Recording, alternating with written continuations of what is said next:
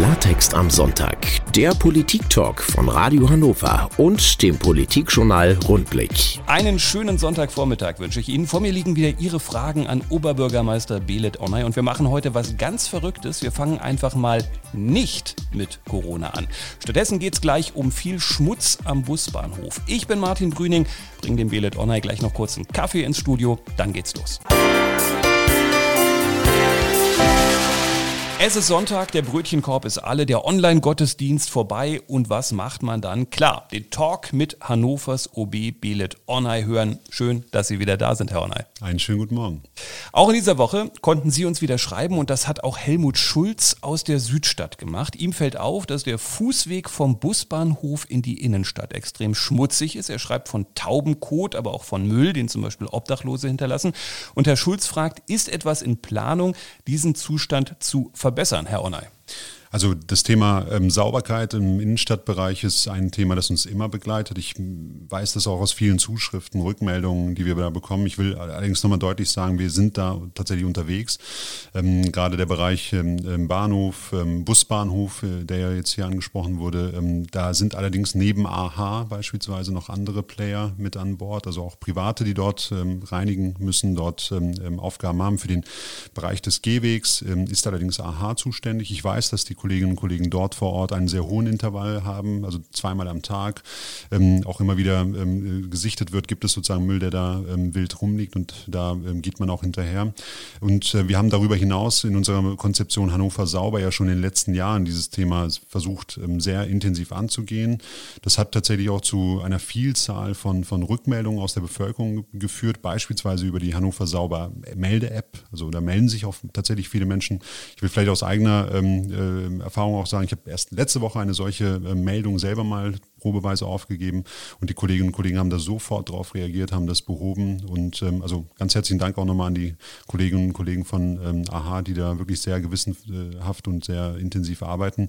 Gleichzeitig muss man aber, und das habe ich an anderer Stelle ja auch immer wieder gesagt, auch immer wieder an die Verantwortung der Bevölkerung, der Menschen appellieren, den Müll bitte so zu entsorgen, wie die Möglichkeiten vor Ort sind, in der Mülltonne und eben nicht wild und auf der Straße. Das heißt, wenn man sich bei dieser App meldet und sagt, ich habe hier eine Stelle, kriegt man da eine Meldung zurück. Was, was passiert dann in dem Moment? Also es gibt zweierlei Möglichkeiten. Also wenn man eine Rückmeldung bekommen möchte, dann gibt es eine solche Option. Dann muss man das äh, mit, mit einer E-Mail-Adresse beispielsweise hinterlegen. Man hat, wenn man die App ähm, auswählt, ähm, die Möglichkeit, die Situation abzufotografieren, die ähm, Lokation ähm, durchzugeben und bekommt dann auch tatsächlich eine Rückmeldung. Wer das nicht über die App machen möchte, kann das auch per E-Mail ähm, sehr gut machen. Und ähm, die Kolleginnen und Kollegen sind da, wie gesagt, sehr hinterher. Und das funktioniert meines Wissens auch sehr, sehr gut. Das wäre natürlich lustig, wenn man zurückgeschrieben bekäme, ja, das sieht ja wirklich schlimm aus, mach das mal sauber da. Ja, das, äh das passiert allerdings nicht. Also wie gesagt, die Kolleginnen und Kollegen sind da sehr schnell hinter, äh, unterwegs und hinterher. Aber auch das sind Menschen, also ne, die, es gibt eine hohe Belastung auch da, auch bei AHA.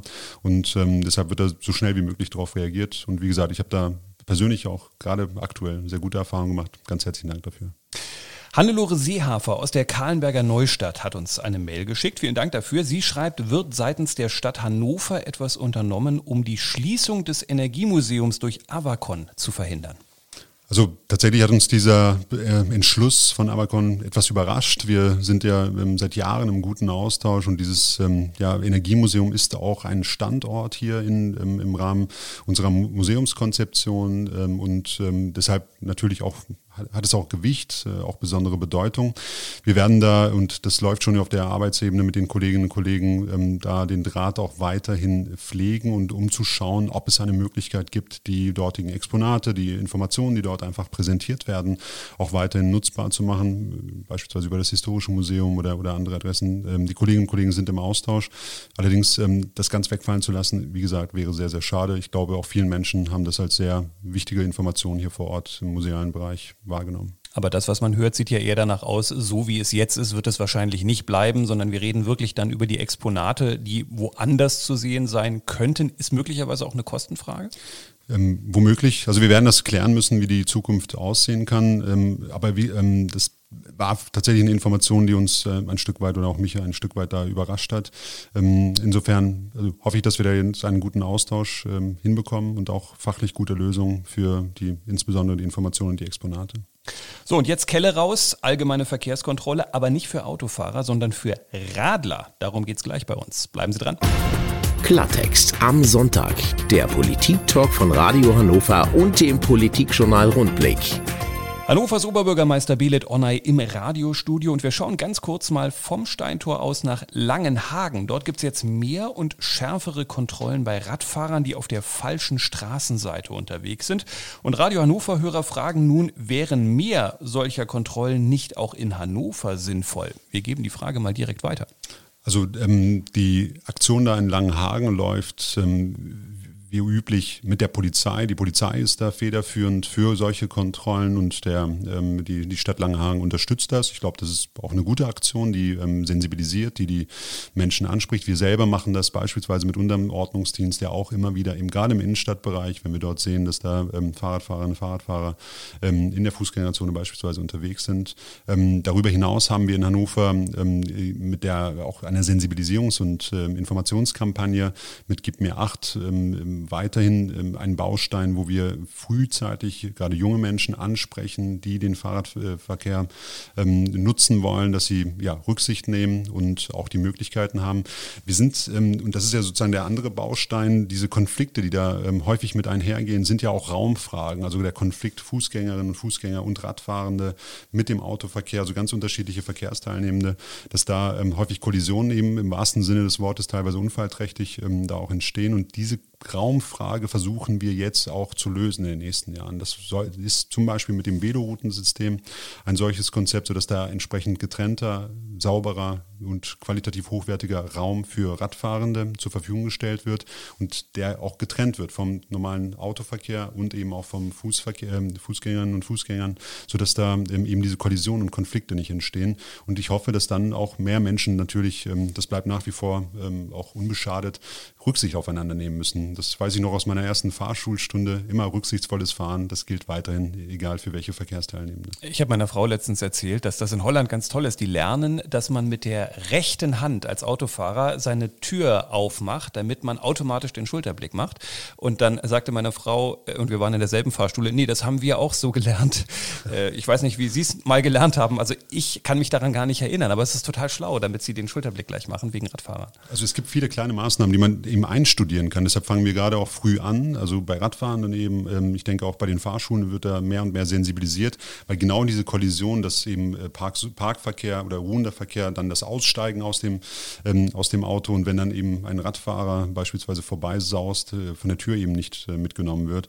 Ähm, solche Maßnahmen können helfen. Das versuchen wir. Wir versuchen es auch in der Infrastruktur ja auch gerade in den Seitenstraßen noch besser abzubilden, indem wir ähm, die Einblicke ermöglichen, da eben die Parkmöglichkeiten so sortieren, dass da ähm, ähm, nichts verdeckt bleibt, also die Einfahrten beispielsweise oder, oder Abbiegungen, sodass da auch Verkehrsteilnehmer einander sehen können, frühzeitig erkennen können und eben auch vorausschauendes Fahren dadurch ermöglicht wird. Maike Schomburg aus der Südstadt hat uns geschrieben, warum sind die Studiengebühren im Vergleich zu anderen Städten in Hannover so hoch? Wobei man sagen muss, Studienbeiträge wurden vor ein paar Jahren abgeschafft. Ich denke, sie meint die Semesterbeiträge und da muss man sagen, die sind in Hannover wirklich im Vergleich relativ hoch. Also wir haben da als ähm, Stadt Hannover leider keine Möglichkeit darauf einzuwirken. Das ist ähm, ähm, Sache der, des Landes, Sache der, der Hochschulen, der Universitäten.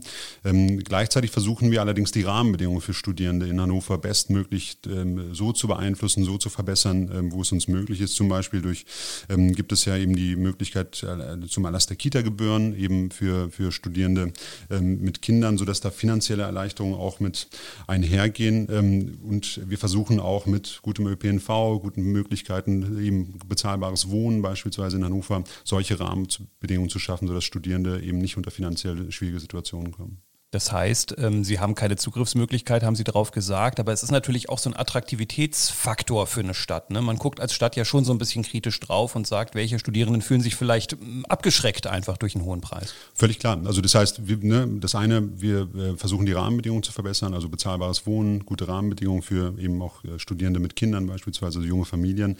Auf der anderen Seite haben wir natürlich auch einen intensiven Austausch mit den Hochschulen und auch da muss man sagen, die aktuellen Einschnitte finanzieller Art, gerade für den Hochschulbereich, Bereich sind natürlich gravierend. Da müssen die Hochschulen, die Universitäten auch mit umgehen. Ich weiß das auch, also das ist auch für die Standorte extrem belastend. Ähm, die Infrastrukturinvestitionen, der, der Investitionsstau, der da auf uns zukommt, äh, wird immens. Von daher haben die Universitäten da auch kein leichtes Spiel. Das muss man einfach auch so deutlich sagen. Da ist ganz klar das Land in der Pflicht, auch die Ausstattung so zu regeln, dass die Hochschulen ähm, ähm eben diese Qualität auch weiterhin liefern können. Wir sehen ja gerade jetzt in Zeiten von Pandemie, in Zeiten von Klimakrise, wie wichtig solche Wissenschaftsstandorte auch sind, auch für Niedersachsen. Das ist die Zukunft, das sind die Zukunftswerkstätte, was Personal, was Fachkräfte angeht, aber auch was, was Innovationen angeht. Und insofern ähm, haben wir da natürlich auch ein hohes Interesse, dass das funktioniert. Also gerade auch Themen wie Ausgründung, Startups, also auch der Wirtschaftsbereich profitiert immens davon, dass Universitäten gut funktionieren, gut ähm, arbeiten und viele kluge Köpfe und Studierende eben nach Hannover beispielsweise ziehen. Und das darf auf keinen Fall in Gefahr geraten. Wir werden gleich einen Teil unserer Hörergruppe verlieren, denn es ist Sonntag und wir reden über Schule und das wird kein Schüler wahrscheinlich mitmachen. Aber wir sind knallhart, Billet Onay und ich, wir machen es trotzdem. Bis gleich. Klartext am Sonntag. Der Politik-Talk von Radio Hannover und dem Politikjournal Rundblick. Hier ist unser Sonntagstalk mit Belet Honor im Studio. Und was wäre eine Sendung ohne Corona? Auch in dieser Woche ist es bei vielen Hörerinnen und Hörern ein zentrales Thema, ist ja auch klar. Viele Eltern machen sich Sorgen, dass die Schulen nach wie vor weitgehend geschlossen sind. Ein Arbeitgeberverband hat in dieser Woche gewarnt und gesagt, man merkt die Defizite jetzt schon bei den Azubi-Bewerbern. Da fehlen einfach soziale Kontakte, da fehlt auch Wissen, das nicht vermittelt worden ist.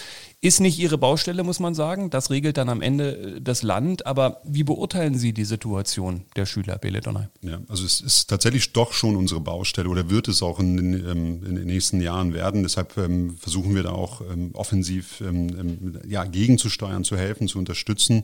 Also erst einmal muss man festhalten, diese Situation, dass Kinder eben nicht vor allem umfänglich in, in den Schulbetrieb äh, gehen können, hat verschiedenste Auswirkungen negativer Art. Einmal für die Familien. Ich weiß, dass dass ähm, aus eigenem Umfeld von vielen Freundinnen und Freunden, die selber ähm, Kinder im Schulalter haben, dass da die Situation zu Hause extrem belastend ist, Homeschooling, ähm, Ho äh, ähm, ähm, Homeoffice, also Kollision der, der, der Situation, auch räumlich nicht immer darstellbar, ähm, auch äh, einhergehend mit Anforderungen an Technik beispielsweise, an Hardware, die äh, bereitstehen muss. Das andere ist natürlich der, der, das Defizit, das entsteht. Also Schule ist nicht nur sozusagen das Lernen in der Klasse, im Unterricht, sondern natürlich auch das soziale soziale Interagieren ähm, ähm, und ähm, das Zusammensein eben mit, mit anderen Gleichaltrigen, also mit der Peer Group. Und da ist, ähm, da, da, ist das natürlich extrem spürbar. Ähm, wir versuchen da an verschiedensten Stellen gegenzusteuern. Entscheidend ist, und das muss man einfach vorneweg sagen, die Handlungsmöglichkeiten, die wir haben, sind immer begrenzt oder entlang der Inzidenzwerte ausgerichtet. Und wenn die in der Region Hannover, in der Stadt Hannover nicht besser werden, werden wir da nicht äh, zu Veränderungen kommen können. Das heißt, das ist der erste Baustein, der schnellstmöglich zu einer ähm, guten Situationen kommen muss. Das heißt, wir prüfen das gut ab, versuchen das zu flankieren über eine bessere Teststrategie, auch in den Schulen, unterstützen das so gut wir können. Das andere ist, dass wir gerade die digitale Infrastruktur dort unterstützen, gerade für, gerade für Familien oder Kinder aus, aus Familien mit äh, finanziell schwierigen Situationen, dass da die, ähm, kein Kind abgehängt ist, kein Jugendlicher abgehängt ist. Und das Dritte ist, das haben wir dem, im letzten Jahr schon sehr gute Erfahrungen mitgemacht, ähm, das Thema ähm, Ferienschulen, Sommerschulen, Herbstschulen, ähm, auch da klar die Botschaft auch ans Land, das mit zu unterstützen. Wir müssen die Defizite, die da womöglich entstehen, sozialer Art, aber auch eben ähm, was den Wissenstransfer angeht, wettmachen. Das darf nicht auf Lasten der äh, oder zu Lasten der Kinder gehen. Und von daher sind wir da als Hannover fest entschlossen, diesen Weg in diesem Jahr auch wieder zu gehen. Der Inzidenzwert ist ja gerade so ein Streitpunkt, weil viele natürlich auch sagen, wenn wir mehr testen, zum Beispiel in den Schulen, wird es natürlich auch möglicherweise höhere Inzidenzwerte geben, weil wir mehr finden. Wir testen uns sozusagen selber in die Schließung hinein in den Schulen. Das ist natürlich ein Dauerproblem, das wir dann erstmal nicht loswerden. Also richtig, wir, wir, ja, ich hatte ja schon vor einigen Wochen auch gemeinsam mit ähm, Kolleginnen und Kollegen aus, dem, äh, aus verschiedenen Städten, also Oberbürgermeisterinnen und Oberbürgermeister, den Appell auch in Richtung des Landes geliefert, ähm, äh, lasst uns die Inzidenzwerte ergänzen um weitere Parameter, beispielsweise die Situation der, der Intensivstation an der Stelle. Aber auch da muss man sagen, und das, ähm, da darf man die Augen nicht vor verschließen, ähm, das heißt nicht, dass wir öffnen können um jeden Preis, gerade wenn man sich die aktuelle Situation anschaut. Der Inzidenzwert ist ein Baustein. Ja, der, der wird wahrscheinlich steigen, wenn man mehr testet, wenn man mehr reingeht und eben diesen Dunkelbereich ähm, äh, ausleuchtet. Aber auch gleichzeitig die klare Rückmeldung der Intensivstation auch hier in der Region Hannover, dass die Belastung dort zunimmt, spürbar. Und das ist kein Zustand, den wir ähm, so einfach laufen lassen können. Insofern habe ich da Verständnis für, aber das heißt nicht, dass wir die Augen verschließen, beispielsweise vor wirtschaftlichen Faktoren oder eben auch sozialen und schulischen. Lassen Sie uns noch mal kurz auf den aktuellen Inzidenzwert gucken. Der ist ein bisschen beunruhigend, diese ganze Entwicklung, die wir da in den Folgen, in den letzten Tagen gesehen haben. Wir sind im Lockdown offiziell. was tun wir jetzt Ihrer Meinung nach am besten? Wir diskutieren über ein Bundesinfektionsschutzgesetz in Berlin. Wir ändern an unserer Taktik im Moment in Niedersachsen erstmal nichts, gucken alle so ein bisschen nach Berlin, sehen aber diesen Wert, der gerade steigt und merken, irgendwie funktioniert das nicht, was wir da gerade machen.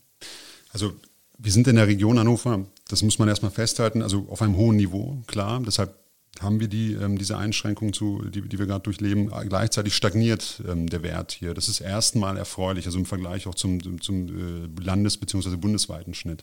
Gleichzeitig sind wir immer noch auf einem sehr hohen Niveau und auch die Intensivstationen sind ähm, sehr belastet oder werden stärker belastet werden auch in den nächsten Tagen, Wochen. Das heißt, wir müssen dagegen steuern, das ist, glaube ich, vollkommen klar.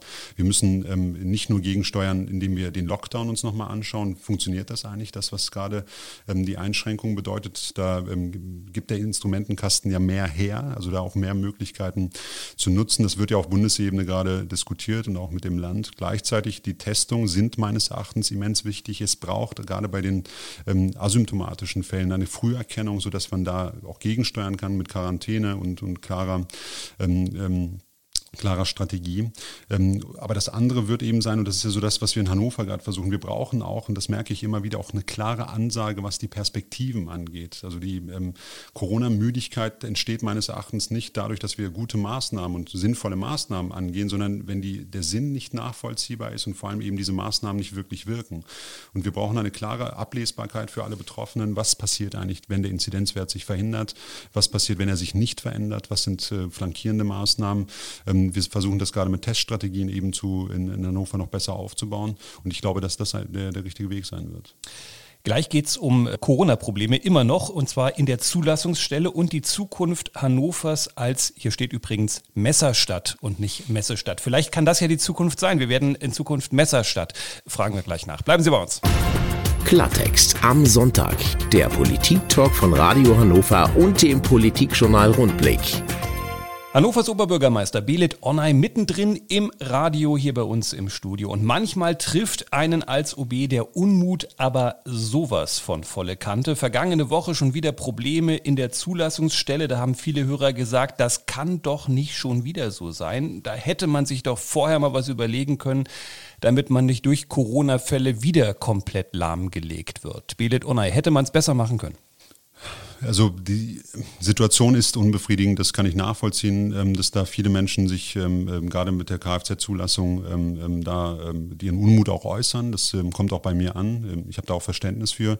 Auf der anderen Seite wird aber auch sehr deutlich, dass auch bei der Stadtverwaltung eben Menschen arbeiten. Wir haben da gute Rahmenbedingungen geschaffen, alle Pandemievorsorge, also Hygiene, Abstandsregelungen dort auch in der Kfz-Zulassungsstelle auch angewandt und äh, dort äh, die Rahmenbedingungen eben entsprechend geschaffen.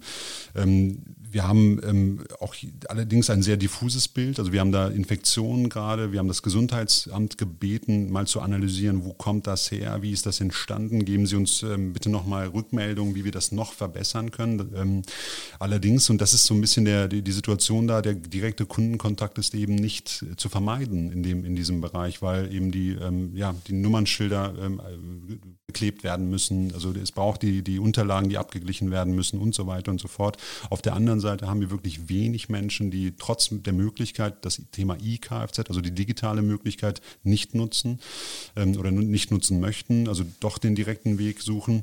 Und das ist tatsächlich eine, eine Belastung. Und ähm, das heißt für uns allerdings, durch die, äh, die Gesundheit unserer Kolleginnen und Kollegen hat natürlich oberste Priorität auch für uns. Deshalb werden wir da ähm, auch das nochmal zum Anlass nehmen, gemeinsam mit dem Gesundheitsamt äh, nochmal nochmal zu schauen, ob es Verbesserungsmöglichkeiten gibt. Das wird ähm, geschehen.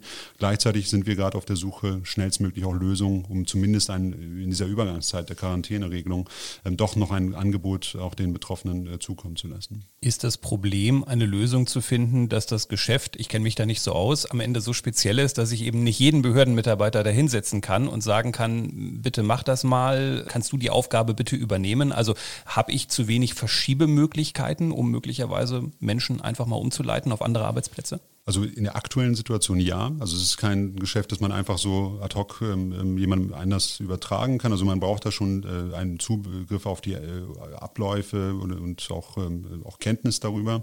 Deshalb ähm, wird es jetzt nochmal darum gehen zu gucken, welche Kapazitäten haben wir kurzfristig, um da ähm, eine, eine, Möglichkeit zu eröffnen. Die Möglichkeit wird nicht den vollen Bedarf abdecken können, das will ich ähm, auch nochmal deutlich sagen, aber zumindest ein vielleicht kleines Angebot machen können, so, sodass wir nicht einen vollständigen Stillstand Stillstand haben.